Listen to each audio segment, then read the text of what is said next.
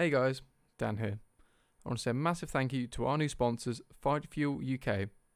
Fight Fuel UK are a sports supplement and clothing company for the boxing, MMA, and martial arts community. Be sure to check out their great products on fightfuel.co.uk. And remember, guys, by supporting our sponsors, you support the podcast. Thank you for listening, and please enjoy this episode. So here we are with Melissa No Mess Mullins, gymnastics coach, MMA fighter, and full-time savage. How are we doing, my friend? I am dandy. Thank you very much. No, I'm dandy. Yeah, yeah, we are. we, we started. Uh, so, with that introduction in itself, what came first, the MMA or the gymnastics? Uh, gymnastics and general coaching in sport. Um, started off with football and then kind of transpired into gymnastics.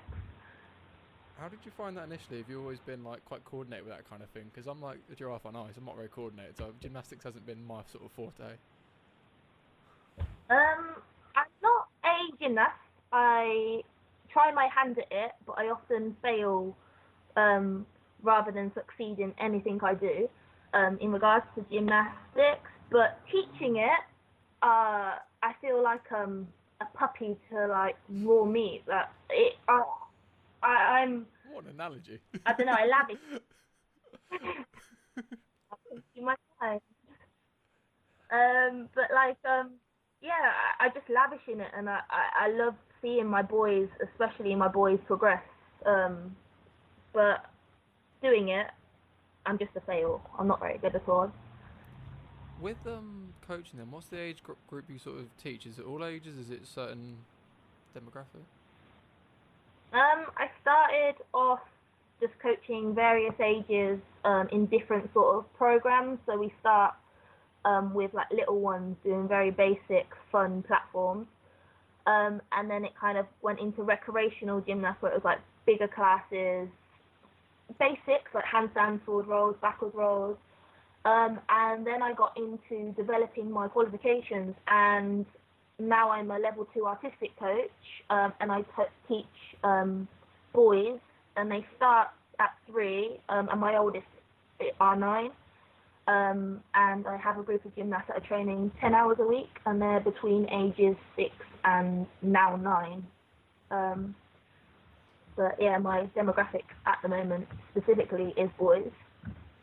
So prior to that, did you have any coaching experience, or was it something you sort of just got? I don't know. You just got stuck in with. Uh, not with gymnastics. With football, um, I went down that typical female route of female football, um, then getting into grassroots coaching football um, for young people, um, and then I kind of fell out of love with football. Uh, somehow got into dancing, which then transpired into breakdancing. Um, and then I stumbled upon gymnastics because that's where we were practicing.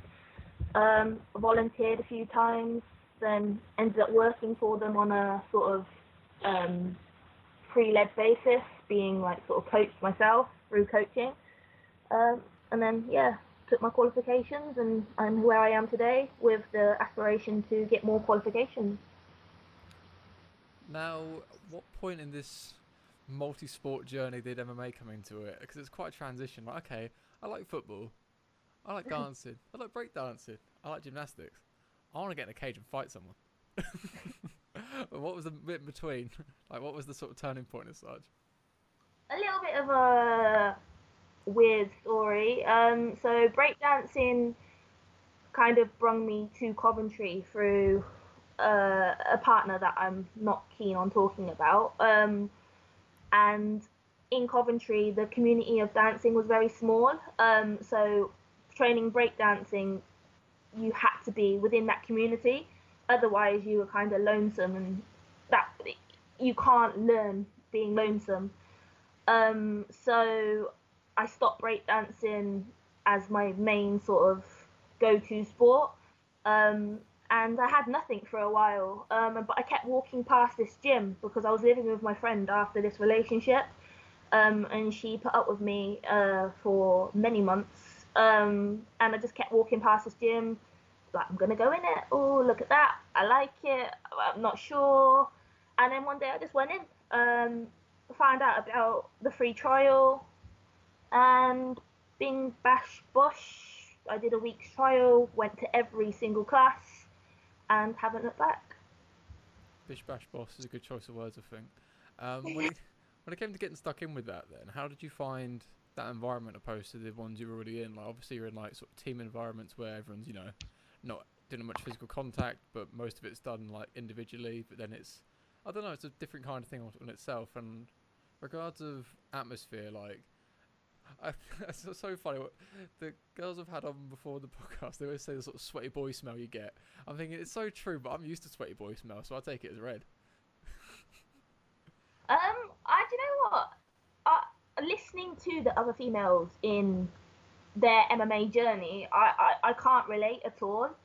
Um, I can sort of feel the similarity of a certain situation, which we might get into later, but going into the gym, like, and I don't know if James maybe mentioned it on his podcast. Um, I went in there with such a an excitement and a mentality that I want to be good at this, and I, I I automatically felt good at it, good at it. I didn't know if it was because of how natural I felt because of breakdancing, but like I went in there and James thought he was getting punked, a reference to the 90s. I don't know if anyone. Punked so much. That's such a.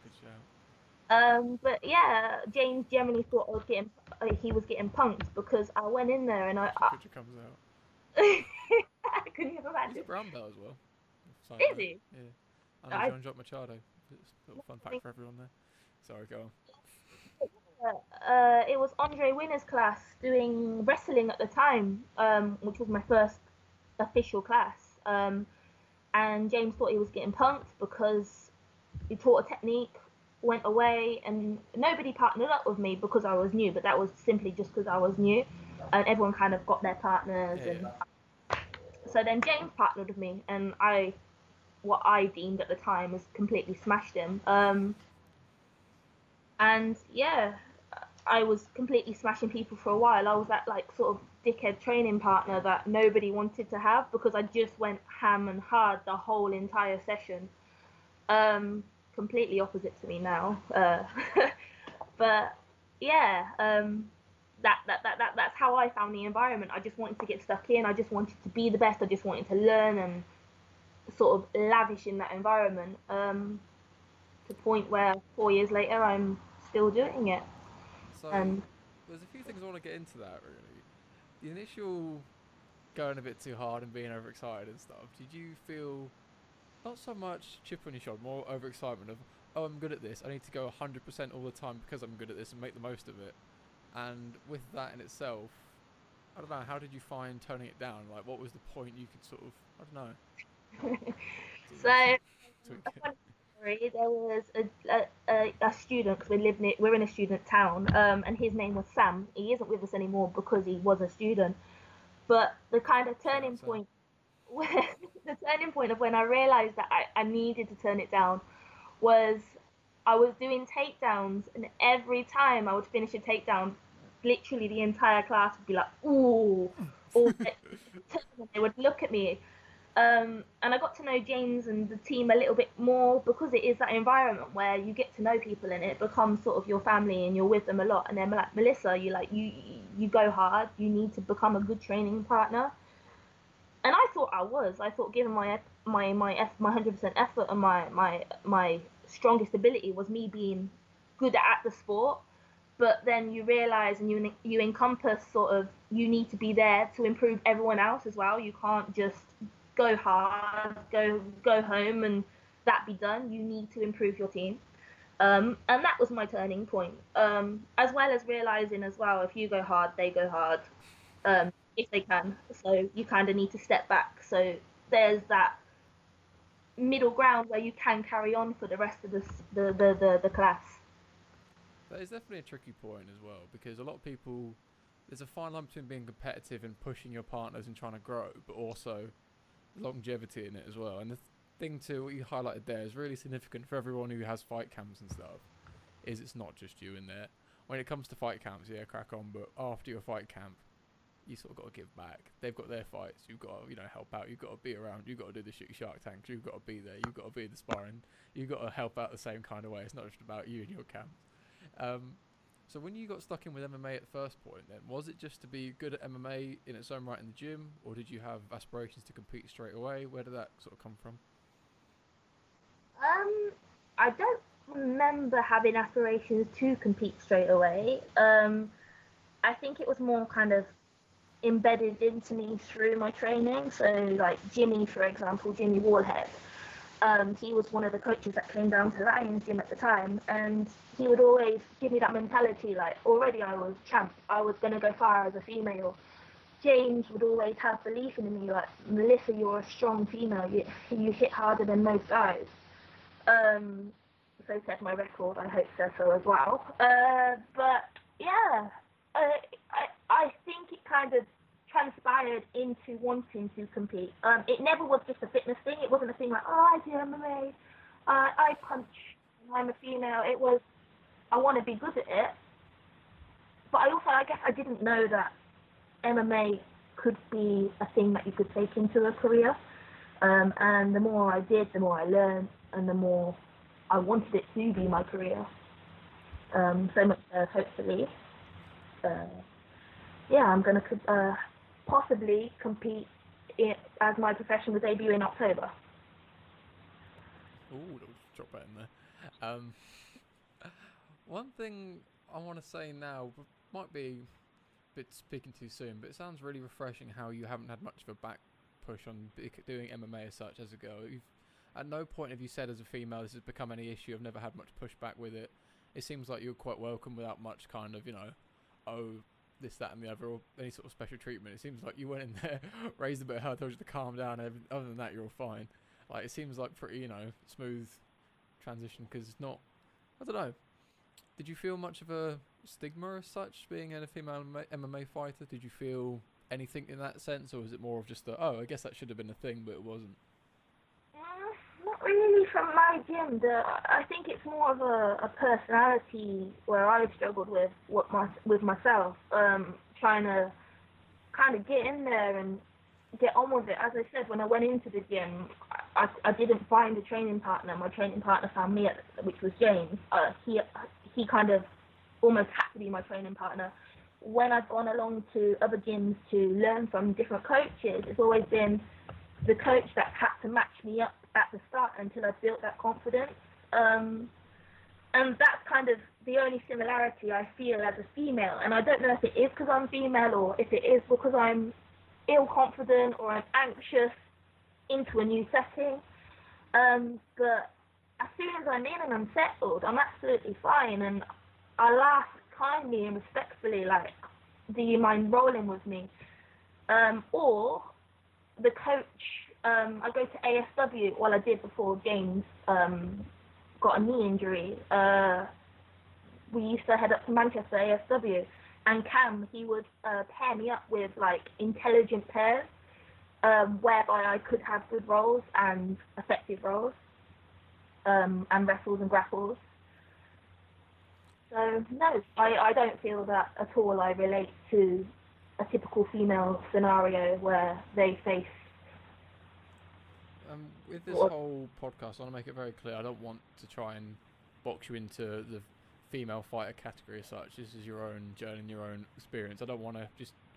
I was just making that quite clear for you and anyone listening as well. This isn't okay. This we need a female fighter. You all do female fighters. Fit, fit the female fighter mold, please. Or you did you no, no. Did you push back? Fantastic. You're on at seven. It's not, it's not at all. Every big person own journey. Every man, every woman, every being has their own journey into every single like life pathway, and this was my journey. So this is just me clarifying that I, as a person, and it might be just my personality, but I've not felt that adversity against being a female. Um, so yeah, I don't feel that at all that is coming from you. Just to make that clear. Fantastic. We're all, all happy and playing nice. Fantastic. When it comes to your competitions, then, like when it came to MMA, with um the previous sort of sports, you fell into coaching quite naturally. It seemed to be your I don't know go-to reference point. What was your preference with MMA? Was it okay, I can, get into a coaching role, or is it a case of you want to do it for your own right and compete, have an own, your own go at that? Um, I PT now. Um, I do a lot of pad work for mostly females, um, and I do fitness and strength within the gym. Um, but I didn't realize that I was also going to get into that. Um, I would like to do more coaching in jiu-jitsu. However, again, it's a confidence issue. It's a knowledge issue. I, I want to be able to gain knowledge and um, experience before I step into that sort of role. Um, but for now, it is just competing. It is just a selfish sort of pathway to see how far I can go, and then I feel that I would want to sort of see where I can inspire, pass on my knowledge. If anyone wants to learn from me, if I'm one of the greats, so said. Um, and then yeah, it's kind of like a, just a pathway to see where see where I get to. That's always an interesting conversation when it comes to at what point can someone coach, and it's such a spurious thing in itself. Like, what what point will you say you're confident you can coach again? Like, oh, do you have to be this world champion black belt? Do you have to just have a couple of weeks of jiu-jitsu? And what's the bit in between? Like, what's the line you've got to draw? That okay, if I know the details to this technique and I explain it to someone who doesn't know the technique, is that right or wrong? Is that a faux pas? Because not being funny, you get people who learn from black belts who give too much detail, you can't absorb it.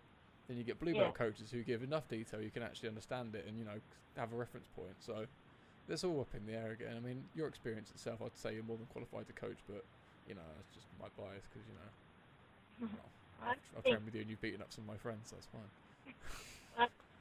I just, I just think if you if you're willing to learn, then your pathway into coaching, for example, will come naturally anyway. Um, if you want to coach, so the more I learn, the more I feel confident, and the more for me I'll maybe step into that pathway. So when it came to your like training and competing, then how involved was James at the start? Like, were you two together when you started MMA then, or did you meet through training? Um, we went for a friendly coffee date. Um, at one point within a couple of months of me attending the gym, um, and it was nothing more than a friendly coffee date. Um, and I guess just getting through talking kind of transpired into the relationship that we have to the point of where we're getting married next year. Congratulations. Uh, yeah. Thank you. Um, but he kind of, yeah, he's been my sort of solid base of the trajectory of where and when I'm going to compete. He's very certain as a coach that no compet- no competitor will compete unless they train under him for two years or under the academy for two years, um, under various sort of disciplines and um, structural situations. Um, and yeah, true to say, um, I didn't compete for two years, um, but I was ready to compete sooner. Um, but I unfortunately got a major injury where I snapped my MCL and my ACL within, yeah, uh, and that was within three months of training. What happened? I was, I think, uh, I don't know if it was wrestling. It was nogi, so it was either wrestling or grappling. Um, and unfortunately, myself was new, and the guy I was rolling with was new, and I was, if you imagine, turtle position, but Mhm. my was faced out, um, and he come over with sort of a knee slide with my leg based out, um, and just kind of collapsed my knee the wrong way. Um, sort of over hyperextended my knee um, towards my MCL ligament. Um, and wait, I'm confused. two. So wait, wait a minute. So you're he's knee slicing, but you're in turtle. What? I'm confused. That that was because you can see me. I'll, I'll try and explain it, and then you try and elaborate. So, Oh, okay. We I go. mean- um, my right leg is faced out. He's on Oh, my okay. back. So turtle position, almost like a sit through kind of thing. So your one leg is spaced out, one like knee on belly kind of position. Yeah. So you're at the bottom like that. Yeah, yeah.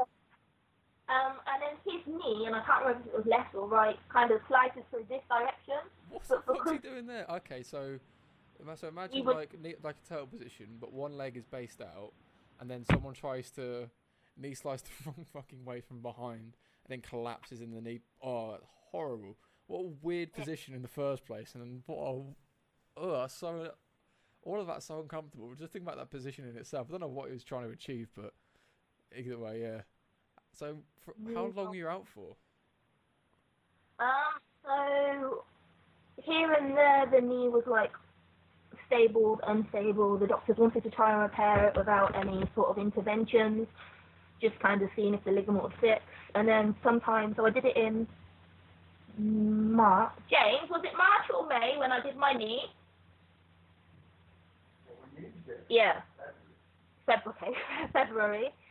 Um, and then I didn't get my MRI until August, and then I went MRI in okay, yeah. So I got an MRI in May. God, he knows my timeline better than me. Um, I got my MRI in May, and then I had a surgery in August, um, and that was full reconstruction, hamstring graft um, to get the ligaments replaced. Um, in August, and then I was out until July, where I started to sort of do a pr- progress stage back into the journey of MMA. So through that time of recovery and getting back into it, obviously it's the early days into your MMA career. That's not even properly started at that point. How did you feel in your head with regards of everything else? Did you think, oh shit, this is the end? Did you think, okay, this is just a hurdle? Did you think, okay, maybe back to something else? How did you feel with everything going on? Um, well, I was in the gym still most sessions because I wasn't at work. I was um in a at the time I wasn't a gym gymnast coach uh, full time. I was working for a sports foundation as a senior sports coach. So they laid me off work full pay, like completely happy. So I, I just went along to the classes.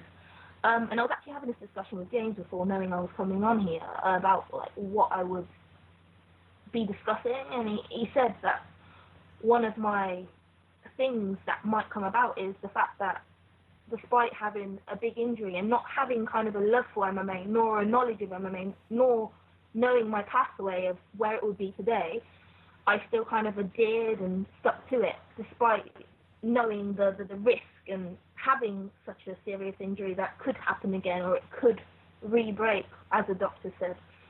Um, and yeah, I was more determined than ever to come back. So NHS physios, although the guy that I had was uh, the guy that I had was great, they have to follow a book. So their, their, their, their process is very slow and tedious and it wasn't helpful to get back into what I needed to do. So um, there was a gentleman called Paul Grenell who's based in Coventry. and he runs a physiotherapy company of his own, um, and he actually was the one who helped me set goals and gave me more sort of limitless exercises to help me recover whereby I was up on my knee and doing things that the doctor didn't expect to happen um, when they were happening. Um, so, yeah, I guess that, that, that that's pretty much it. I was ready. I wanted to go back. I didn't care about the injury, and I got back. I mean, that that's a very interesting point. That kind of, you're not that passionate about it in the sense of it's not like you know you want to bleed and sweat for this. This is something you've always dreamed of. Okay, I like doing this. This is fun. Oh shit, my knee's gone. Oh well, I'm coming back. no sort of adherence to like, okay, that could have been really, really bad. That could be me not walking anymore. Oh well. just kind of shrug it off. But no, I guess you kind of need that kind of nonchalance with it sometimes. Of, okay, there's risk in everything you do. You sort of need to get on with it. But it's good that you've had that consistency with it and that kind of discipline as well. Because I guess without that same kind of motivation, you could almost lack a discipline to rehab properly and also, you know, get back properly and stay interested and stay focused on the development side of it. So, regards of competing with that, then, was there much working around it, or was it you just cracked on as normal? Then, what was your process with that? I never, so now I don't really feel my knee unless, for example, I'm walking the dog and it's a weird, a weird, weird way of explaining this. If a stick gets caught in the floor, and at the same time my foot catches it, and then my foot kind of goes away from my body, that's the only time I really feel the knee. Um, but prior to that, it was very small tweaks and twerks that would kind of jerk the knee this motion. So Um, turning your like toes outwards, yeah. Twerk and jerks. Yeah, like or a, heel hook, like a heel hook Yeah, motion. like an inside heel hook kind of thing. Yeah, unless it was like it, if, if it was anything that was very similar to that motion, it would hurt, and it was a very slow process getting back into that. I wouldn't spar and so on. Um, and then I went to a ski seminar with Aria. I don't know if you know who he is. Um, James, what's Aria's second name? Aria. He Is was on BJJ on um, Instagram? Probably. Everyone's called. BJJ, I think, on Instagram. I think I think I follow him. Yeah, I think I know who he is. Yeah. um, but I had a seminar with him, and um, he gave me some advice. And then, do you know what it was that was actually the turning point? So, as I said, I go to a few gyms, and I know Tom Breese had um, a bad knee at the time. And I just went over to him and I asked him, I said, what what made you like just kind of do it? And he said, you've just got to do it. You've just got to get over it and kind of deal with that, that, that, that feeling or that fear, and then you'll know to that point if you're ready or not. Um, well, that's what it made me kind of sort of perceive what he said, which was just do it. Um, so I just did it, and yeah, it's been fine. It is an interesting concept when it comes to the injury versus the perception of the injury. That yes, you'll be out for this amount of time. Yes, you can't do this, that, and the other. But also living in fear of that injury of oh no, I can't do this because of that, and you overcompensate and do bits and bobs with this. And then at what point is it actually healed? At what point are you just letting it? You know, I don't know, like a self fulfilling prophecy of I know my knee's bad, but it might not be that bad. It might just be you think it's worse than it is, and you can't do this, that, and the other, and being too scared to do stuff and taking. I know I can't spar as red for like forever. Obviously, anyone listening, if you're injured, don't listen to this as medical advice. This is just an experience and a one-off trans- exception. Injuries are not covered by Fisticuffs podcast, so you know have fun with it. Little disclaimer there. Liabilities against you after. I'm giving a lot of disclaimers for weight cuts as well. I'm making sure I don't get any kind of Uh, backlash of people's crazy weight cuts and their bits and bobs. On that note, weight cutting. Did you cut much when it came to your fights and stuff? Uh, I'm no. Um, 61 kilos.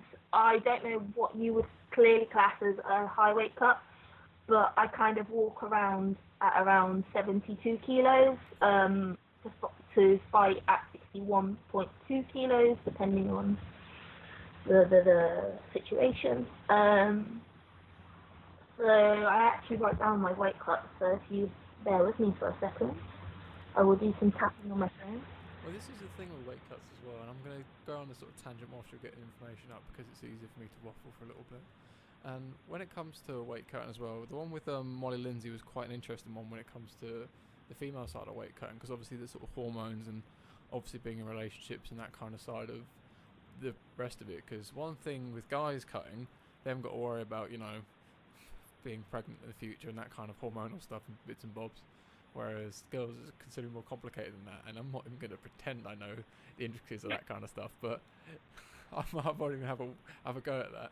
But yeah, this is where it gets interesting when you hear the, the amount like female athletes are prepared to cut versus I don't know guys, and also I don't know the timings of everything else because obviously certain other things happen in a in a woman's month that you know affect certain things. And um, again, I'm not educated on these things, and my bro science won't cover this, and I'll leave it to nutritionists and the experienced athletes. But it's certainly a, a factor to take into account, and God, I can imagine that kind of stress as well amongst everything else going on. Um, Ironically, I still think it's bro science though when it comes down to females and their hormones and their monthly cycle. Um, like, what research is there, to be honest, on weight cuts that is proven and yeah, It gets It's really all- spurious as well because it's like case by case kind of thing. Because say if I cut out carbs and I lose weight, no problem. Whereas you cut out carbs and then you react in a certain way and then you start bloating or whatever else, I don't know. Then that's not a universal standard. Then that's a case by case thing. And again, it's mm, yeah. It, it, so I've got my little thing here, um, my little so to speak. three weeks, four weeks, whatever how many weeks this is out. I think it's six weeks out.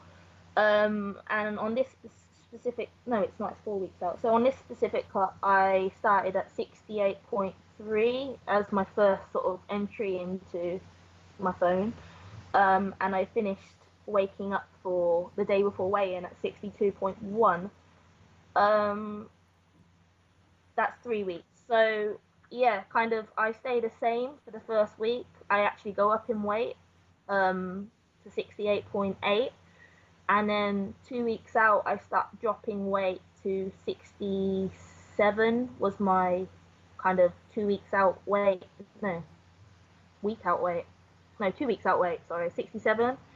Um, and then I don't have any cheats at all from that point, um, and I start cutting down. I get down to 64 week before, um, and then 62.7 day of weigh-ins, and then I'll cut the rest in the sauna because I'm not very good in the bath. My stomach starts to, um, what's it called? Undulate. I don't know. Oscillate up and down movements. I don't know. Unsettle. I don't know. It it. Oh God, no, he doesn't expand it. Like um, You shit yourself. compu- it compulses. It, it, it like it's like I guess like having a contraction almost without having a baby. It like goes really really tight and compuls compulsive. I don't know. it is. Like contractions, but it goes, it rolls. It's really weird. Um, convulses. I don't know if that might be the word. We use, a- we use a lot of words, and eventually one of them will be the right one. Whatever word you can put to what I'm explaining is the word that it is. Um, but yeah, I can't sit in a hot bath, so I have to sauna. And normally it's two kilos, but my last one was quite easy, and it was only 1.5 kilos in the sauna. Well, that's Um, quite a sensible process. Who's worked out for you? Is this something you've done yourself independently? Is this you've gone to a nutritionist to help you with that, James? Big man. Yeah. You're on audio only, so remember when you point, people can't hear that. Uh, well, that was that was that was my thing to you. Um, but yeah, James James is my, my James is my bro science. Um, James is The You've provide got- science. he's got like sort of autistic traits almost when it comes to... they called it puppy love. um, he he will do as much in depth as he can to kind of getting into the process of knowing something. If it be a technique, if it be wet cutting, if it be breaking down someone's like win by knockout, like how they got to that sort of um, achievement.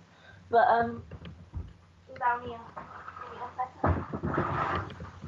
And again, what, another disclaimer for anyone looking to cut weight for MMA or any kind of contest, we advise to take nutritional help. Why don't you use my nutritionist, Dean Coke Nutrition, available on Instagram and all platforms. And whilst Melissa is running around looking for something, um, let's shout out to our sponsors, Mauler MMA. Use code FCMMA20 at checkout for 20% off on all Mauler products. Um, and also, while Melissa is doing this, be sure to follow us on all platforms and leave five star reviews. And you got Sigma weight cutting system. Is Sigma James specifically or Sigma?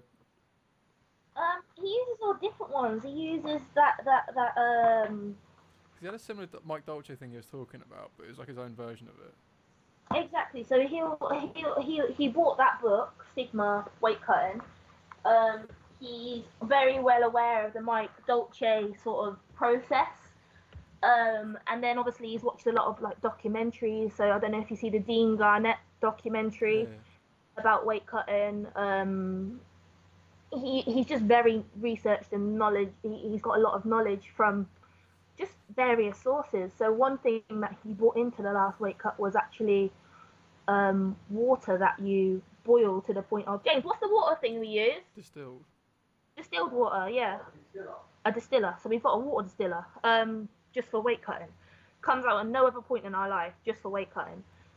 Um, he works out the salts and the grams of salts and the liters of water that you're allowed to take prior in to your the. fridge? Is it all just weight cutting food? like scales and like salts and like you know hydration stuff. Like very fight camp specific kind of fridge and stuff. I've probably got like Uh, fighting couples kind of stuff. He's got a lot of like sort of rehydration sort of stuff in the cupboards um, that we use, and up on our cupboard up there behind me, on my wardrobe, he's got a lot of like um, various substances that you put in the bath or um, to rehydrate. There's like this weird mixture he's been making that's like cream. it's like witch potion. yeah, it, and that, that's Eye of Newton, all this kind of stuff. it's just like salts and um, sodiums and uh, some have been a complete fail. Like there was this one that he made, and I just had burps for like the, the next 24 hours, and it was disgusting. And I hated it, and I felt nasty. Um, and that was a complete fail of a rehydration. Um, but then there was another time where he just made me eat really sugary foods and really salty pastas, and that was absolutely fine. Um, but I struggled to eat a lot of food as well um, to rehydrate. So it's kind of we're still we're still finding my process, but he's got his one down to a T. Like he can cut nine kilos in literally uh, two days, in like the day before and the day of weighing, and he'll go out and he looks absolutely bananas. Like his warm up looks amazing, but then you've got me and I, I'm just sitting there in my warm up because that's me, and I just like to look like I'm meditating. I'm not meditating, but I look like I'm meditating. Um, but illusion. but uh, yeah, that's that's that. My weight cut is just my weight cut. It's what James has kind of personalised for me. As what you said at the start, everyone's got their own sort of things that work for them. You drop carbs, that works for you. Um, on that sort of subject of weight cutting, one more time, we do not condone weight cutting. This is something that is a personal decision for people to make. We are not liable. I don't know if we can be sued, but you know, let's cover the bases anyway. And when it comes to IMMAF, then obviously the weigh-in situ- situation is a lot different. For anyone who isn't familiar with the IMMAF, it's day of weigh-in each day for the fights. So, what was your plan with that, regardless of your training for it in the first place, and also ideas when it comes to weight cutting and maintenance? Uh, you can't train for the IMMAF. You can only do what you do good at in the IMMAF. Um, it's like going into jiu-jitsu competition. You draw who you draw. Um, you you get your opponent the night before on a really randomized draw that they release, and if there's anything to look at, you might have a brief look at them. James tried to do that on a few of the girls. For example, I had a Greek opponent who had a beautiful jab cross, and he just gave me some advice based on that.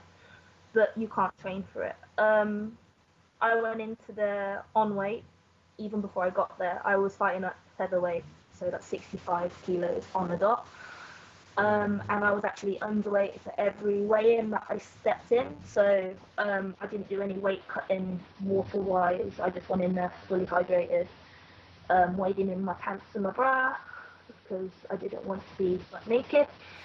Um, I didn't eat um, until after my fight. My eating was very regimental. Um, I would eat the same thing every day just because I knew that worked, um, which was rice, fish, um, and a few vegetables. And in Rome, honestly, that was like the most impossible thing to even do. um, no, not rice cake, actual rice. I took with me Uncle Ben's packet rice with me. Um, and I got the kitchen. I made friends with the guy in the kitchen, and I got him to microwave it for me. But, but yeah, I'm a, I did four fights in four days, and I weighed in every single one of them on weight, underweight. Um, and yeah, uh, that that was my process for IMMAF. So, in regards to the IMMAF itself, I touched on this briefly with Lexi, but again, it seemed like you girls would have the same kind of like camaraderie, like almost. You seem to all bond like quite nicely together. Like again, it being a competitive environment, you still seem to, you know, you're not fighting each other, but you seem to, I don't know, build quite a relationship with those guys. Did you find training quite efficient with each other, or did you just sort of play around, to sort of keep each other motivated? How did you structure that kind of stuff when you're out there? Um, so as you said, there was quite a lot of com, com, com, com, how do you say it? camaraderie. friendship. There was a lot of friendship out there. Um, there actually was girls who would fight against each other, but in the smaller weight classes. Um, so Megan and Lexi actually would have fought with each other if they both would have got to the final. Um, and Liv Taylor and Shannon Troop from Scotland would have fought each other um, if they would have got to the final. But um, uh, again, it's down to the luck of the draw. Um, but training wise, we didn't actually physically really train with each other. It was kind of Joanne Doyle and James Doyle and then Mark um, Spencer, um, who would. Take kind of naturally off one by one. Sorry, dog barking. There's a dog. barking. Um, um, and they would kind of cater to us, kind of ask us what do we normally do and so on. And they were more so my go-to for training um, because they're the people that I built the strongest relationships with, whereas others kind of had each other to train with, or they would train with the coaches in their own way. But friendships were formed, and it was a good morale, and it was good bonding and good support for all of the team, not just the males or females. We were there for everyone. So when it came to coming up short in the finals, how did you feel at that point? Did you feel like you were just a bit knackered by that, a bit burnt out, and it was sort of you know the last hurdle? Did you feel disheartened? How did you feel when it happened? As such? Uh, I was gutted. I lost on a split decision um, against. She was a good opponent, Jasmine Saver- Savero from Italy. Um, I don't know if you ever heard of home advantage. I, I do believe in home advantage. I have done since I was young in football, for example. Um, like she didn't have to travel. She didn't have to have knowledge of what she could eat. She already knew what she could eat because she was in her country. Um, it, I could bring up a million excuses, and I've said this in all of my fights that I've lost in. But at the end of the day, I can't change the decision of what's happened, and I can only go forward and hope that whatever I perceive to be the wrong thing that I did within that fight, I will learn on, develop, and when it comes to my professional debut and my fight within my pro professional career, they won't be there. Those mistakes will be concreted over. Um, in regards of your mistakes and dealing with all those kind of things, how are you in regards of, I don't know, dealing with them and accepting them, moving on from them? Do you take them quite, like, does James sit down and tell you, okay, sort this, this, and that out, or is it like, don't tell me anything, I'll work out myself? they sort of his tantrum. How do you deal with it? James is a C-U-N-T. I won't say that word because not many people like it. Um, he, yes, he he is he's emotionless. He will not give me any sympathy. He will say, "What what what what that you're doing now is going to help you. Like get over it, move on." Um, so that's my external sort of situation. He's he's loving, don't get me wrong, but like in regards to sympathy, it's not there. Like you need to just get on with it. You've made a mistake, deal with your mistake. Um, in regards to myself, I'm only sort of gluttonous or uh, uh, upset if the other person makes it sort of personal. Um, and if I truly deserve, think that I deserve the win, if I know that I didn't deserve the win, then I accept it. I have respect. However, if I know that I didn't lose, but then the person kind of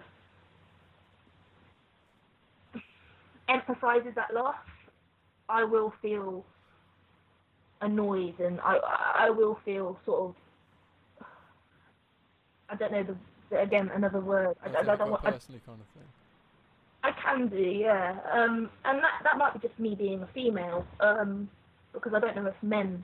James is kind of like a guy that would just it, it, or either deal with the situation by fighting, or the situation is dealt with and they deal with it another time by fighting. Um, whereas I guess as a female we can hold on to it quite a lot.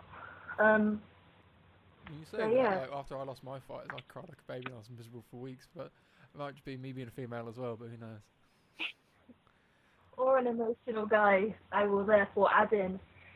Um, yeah, I, I took my Rome loss very well. I took my Bahrain loss to the IMMAF badly, not for the aftermath, but at, in the cage at the present moment, I didn't look like a um, great gracious athlete. Um, I was very annoyed. Um, I tried to get Marc Goddard to look at the footage at the time. I broke my hand in that fight, um, and I took all three rounds. I nearly knocked her out in round one. She literally got saved by the bell, um, and the fight was mine, um, but I lost. So yeah. At the time, I took it very, very badly. Well, But you I'm of do okay. because of the moment and the emotions involved and everything else, because it is a very emotional very honest thing. A fight.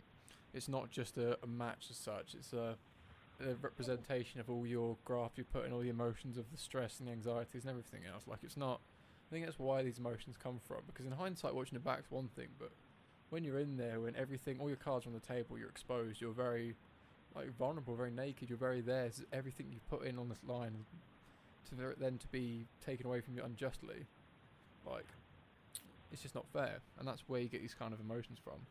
And you finish, you change subject too quickly. I was going to say when in Rome, you kind of accept these things, which is a bit of a shame because you took that pun away from me, which I'm quite upset about.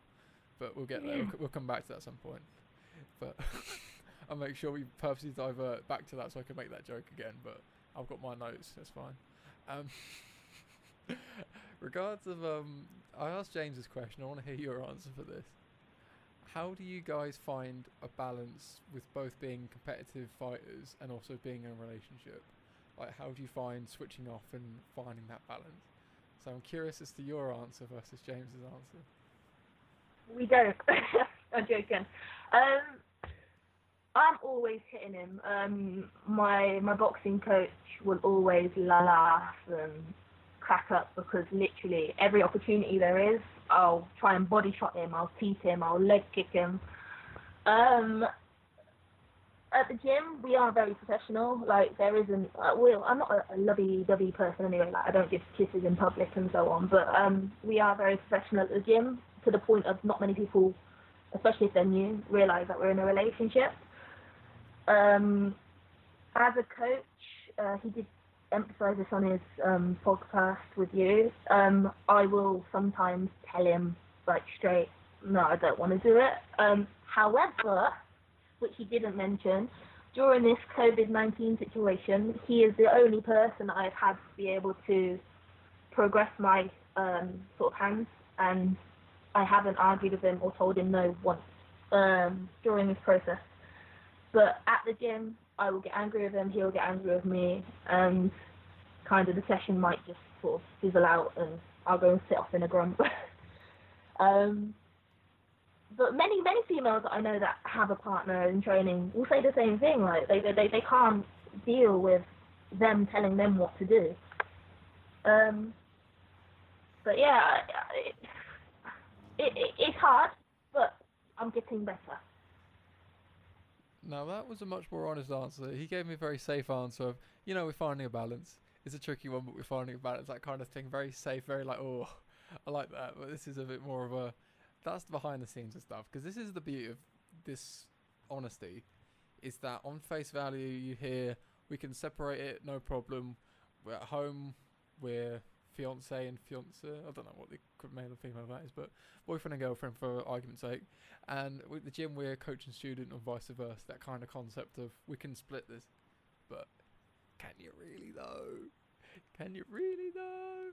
Of like, if I'm with someone, I've I remember having girlfriend ages ago, and we remember trying to hold pads for her. She was like, I was like trying to say, oh no, keep your hands up, make sure this. And no, I just want to hit. I think, all right, okay, this is going to be a long, long session. I'm thinking, God, with a lot more emotions involved and the rest of it, fuck me, it's going to be exhausting. Yeah. Oh, there was a situation a few weeks ago, and I was like, he he was teaching me a combination. He said, and I said to him, I was like, James, this isn't my style. I don't fight like this. He was like, Are you a complete fighter? And I was like, No. He's like, So how? he was like, So how do you know your style? Um, and I got, I, I, but.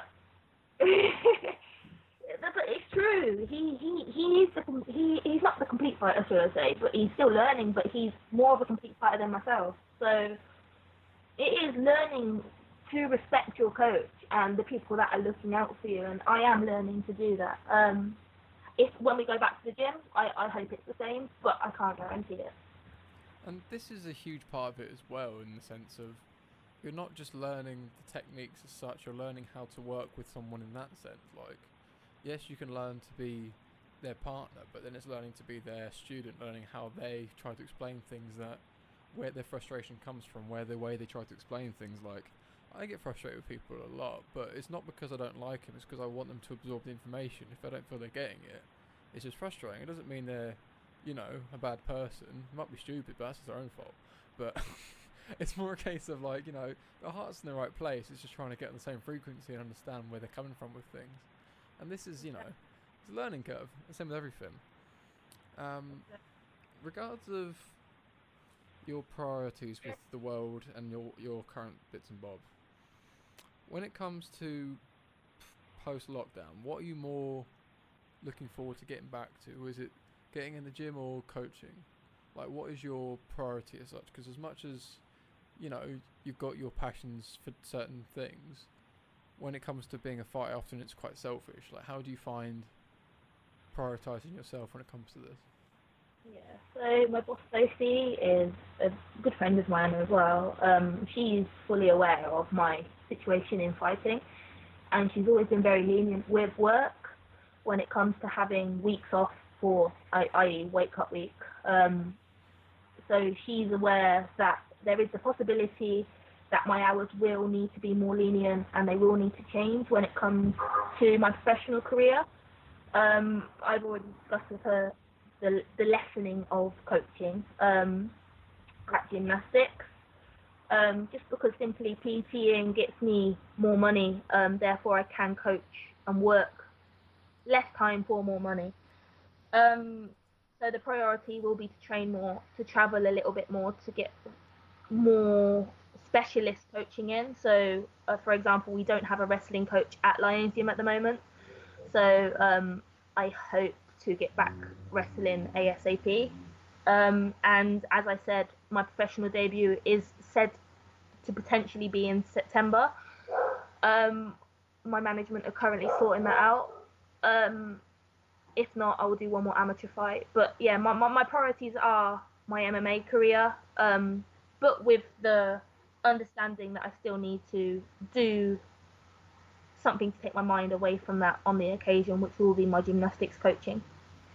Well, that's certainly a, an important way of not only like assessing it, but also seeing the whole situation and viewing it. That you need these kind of releases. You can't be 100% all the time because you just burn out. And like, this is what I was saying about when I'm speaking to James about this, this conversation of, oh, do you always watch fights together and stuff? No, sometimes just fucking switch, put, put something else on. Just like, you know, you need some way of switching off of MMA because when you put everything in this, it's so exhausting. There's a dog on the screen. Hi, dog. Um, big win.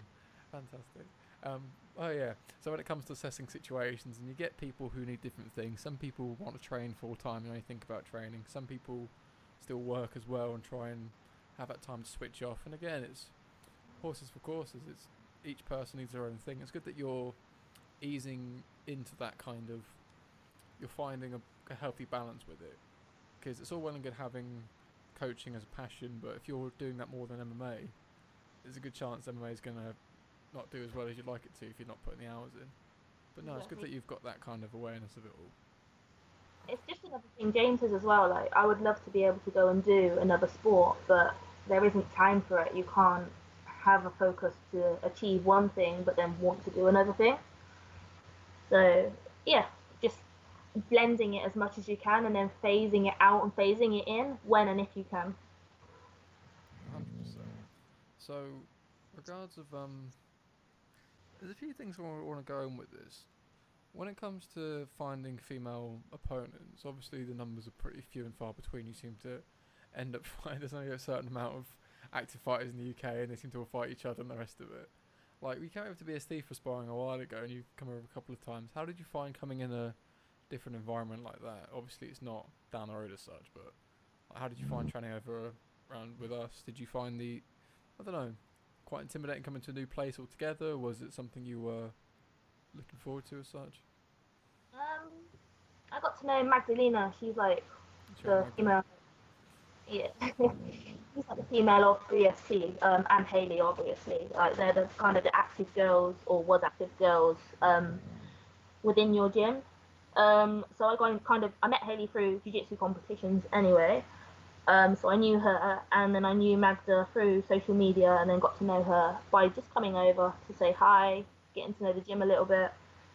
Um, so I kind of assured myself beforehand. Come, I didn't just come to BST and be like, yeah, I'm gonna train here. I, I, I wanted to know it was the right environment. Um, and like Sam Creasey, he comes over for sparring because he knows that there's good bodies there. Um, and that's what I'm all about. I, I'll fight anyone and whoever and whatever at my amateur career so I can learn.